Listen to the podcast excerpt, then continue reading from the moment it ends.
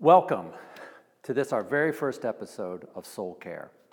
I'm really excited about the potential of this new media to try and get us connected on a more personal level. We've been talking about this for a long time, and I'm really excited to see it kicked off for the very first time.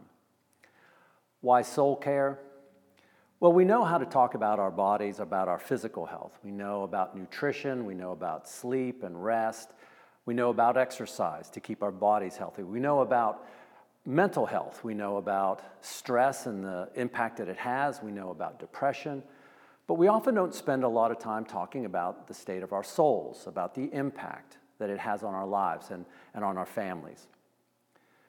Some people argue whether we even have a soul or what the meaning of a soul is. Well, we've all had those moments in our lives where we feel deeply connected to some purpose. We feel connected to other people. We feel like our lives have meaning, like it's going in a positive direction. We feel good about ourselves and where we are in life. Of course, there have been those other moments. Maybe it's on a rainy day when you just feel kind of down. You feel like your energy is just kind of waning. There's kind of a melancholy, listlessness to who we are and what we're all about. It's that undefinable quality of our lives that we call the soul, that that voice that's trying to speak to us in the dark of night, that's trying to remind us of who we really are. We all have a soul, and it speaks to us in different ways. The psalmist spoke of this through the scriptures, and in Psalm 42, the psalmist writes, As the deer pants for streams of water, so my soul pants after you. Soul care is about understanding and nourishing the depth of our soul. We're calling this series Soul Care Living from the Inside Out. What I find is that most of us are living from outside pressures. Maybe it's our schedules, maybe it's the things that we need to do, people we want to please, things that we're trying to accomplish in order to please outside forces. But we're denying that inner voice that's telling us who we are at a deeper level.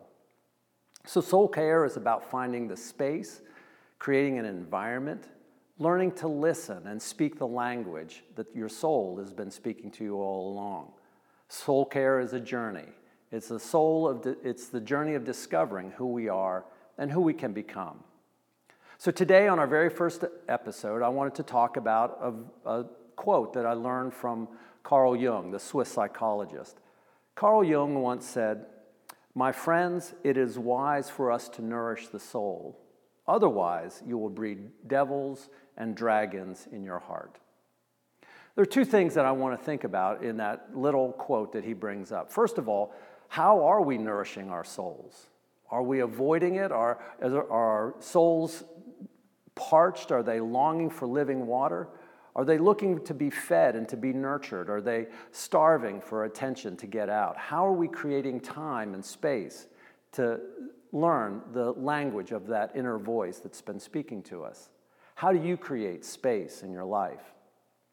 Of course, the other side of this is if we're not creating space, what are those demons and dragons that we're breeding on the inside? Is it, is it a lack of self esteem? Is it a lack of feeling good about yourself and about the future? Is there a fear or an anxiety that seems to permeate our culture and our environment?